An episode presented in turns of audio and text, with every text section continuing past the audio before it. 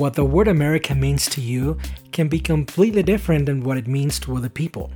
In the US, America is a country, whereas for Latin Americans, America has never been a country. Let's explore why.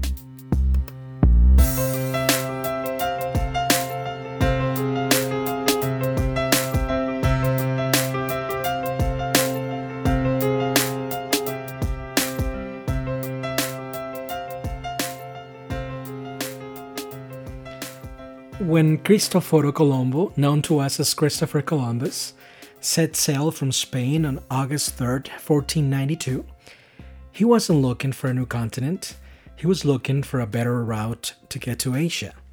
At the time, getting to Asia from Europe by land was nearly impossible. The Portuguese had solved the problem by sailing south along the West African coast. Columbus was well aware that the earth was round and proposed a new water route to Asia by sailing west, which was supposed to be an easier route than sailing south around the African continent. However, he had miscalculated the circumference of the earth.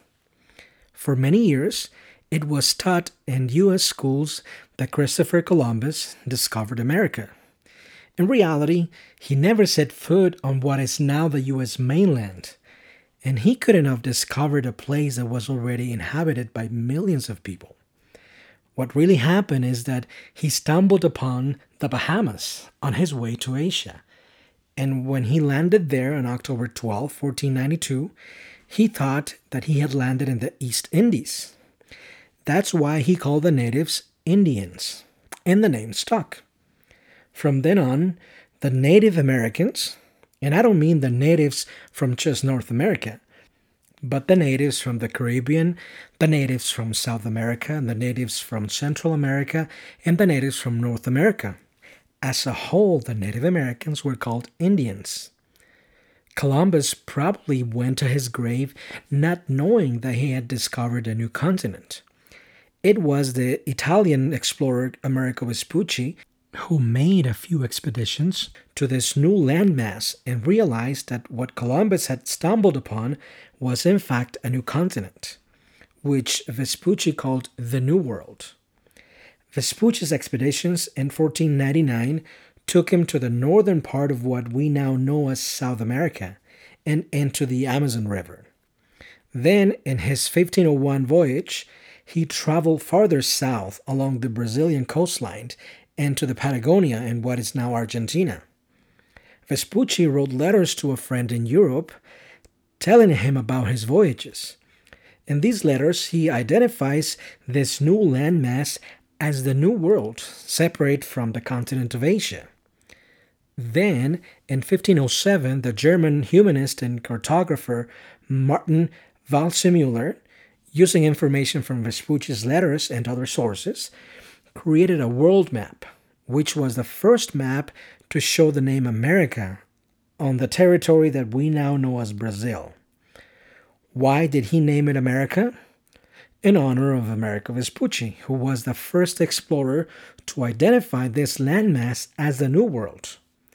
This map that Waldseemüller created was widely used in Europe, and it influenced other cartographers who in later years printed other maps and labeled the whole continent America, not just Brazil like Waldseemüller had done. And the name America stuck.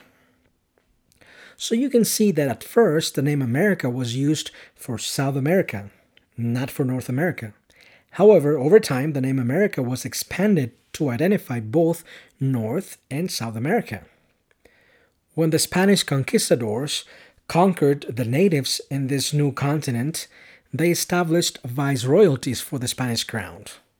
The two oldest viceroyalties were the Viceroyalty of New Spain, with its capital in Mexico City, which was officially established in 1535, and the Viceroyalty of Peru, with its capital in Lima, and it was officially established in 1542.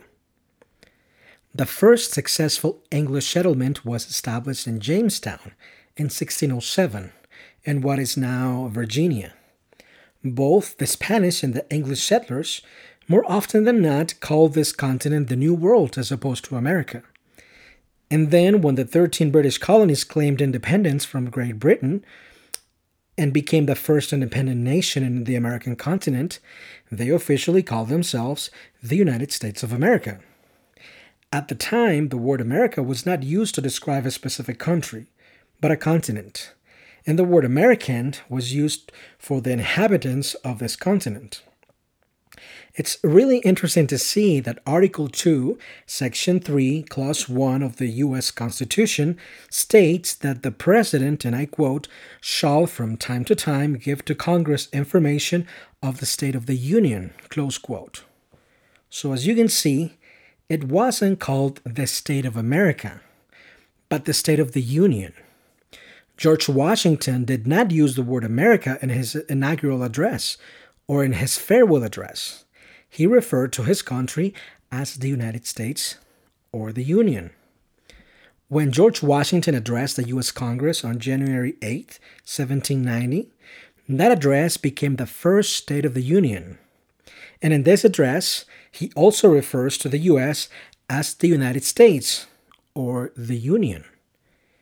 He and his contemporaries knew that the United States did not cover the whole of the American continent.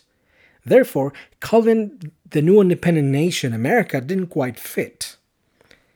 It's also clear that when the liberators of the Spanish colonies, Simon Bolivar and Jose de San Martin, talked about liberating America from the Spanish rule in the 1800s, they were not talking about the United States, of course, but they were talking about different the different viceroyalties that Spain had in the American continent. A nickname that was given to the United States in its early years as an independent nation was Columbia. That's why the current capital of the US is in the District of Columbia. Since 1800, the District of Columbia has been the home of all three branches of government the President, the Congress, and the Supreme Court. The patriotic anthems of the 19th century were Hail Columbia and Columbia, Gem of the Ocean. So, when did the United States start to call itself America? Well, when it ventured into colonialism in 1898, the US fought a war with Spain. This war is called the Spanish American War. The victorious United States emerged from the war a world power, having annexed not only the Spanish colonies of the Philippines, Puerto Rico, and Guam, but also the islands of Hawaii and American Samoa. At this point, the United States did not only include states that voluntarily entered the Union, but it now included colonies. Speakers and writers at the time felt that the name United States or the Union did no longer capture the nature of the country. So they proposed new names, such as Imperial America, or the Greater United States, or the Greater Republic. However, the name that stuck was simply America. The first president of the US after the Spanish American War was Teddy Roosevelt, who believed that securing as many ports and colonies as possible was important to cement the US as a world power. In his first annual message, he spoke of America, and he continued to use the word America frequently afterwards to refer to the US all subsequent presidents followed suit. Soon, America was everywhere, and the patriotic anthems that sang about Columbia were replaced by the two new anthems in the 20th century America the Beautiful and God Bless America. As you can see, the word America was first used to label South America in a world map. Then it was expanded to include the whole landmass from Alaska to the Patagonia. And when the United States gained independence from Great Britain, it was still understood in the former British colonies that America was a continent, not a country.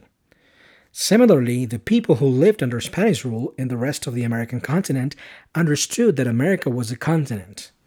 However, after the Spanish American War, the meaning of the term America started to evolve in the United States.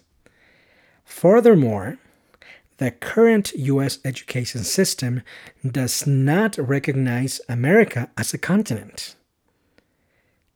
Kids in the US are taught that there is no such a thing as a continent of America, but that there is a North American continent separate from a South American continent, which explains why in the English speaking world, kids are taught that there are seven continents as opposed to five.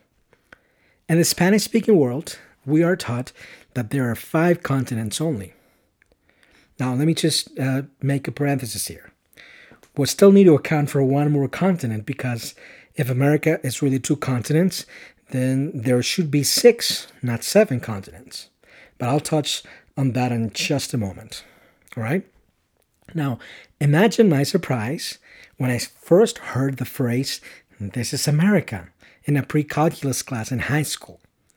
This kid was clearly talking about the United States, but he was referring to it as America. So I was taken aback. I was a kid who had made most of his schooling in, the, in Latin America.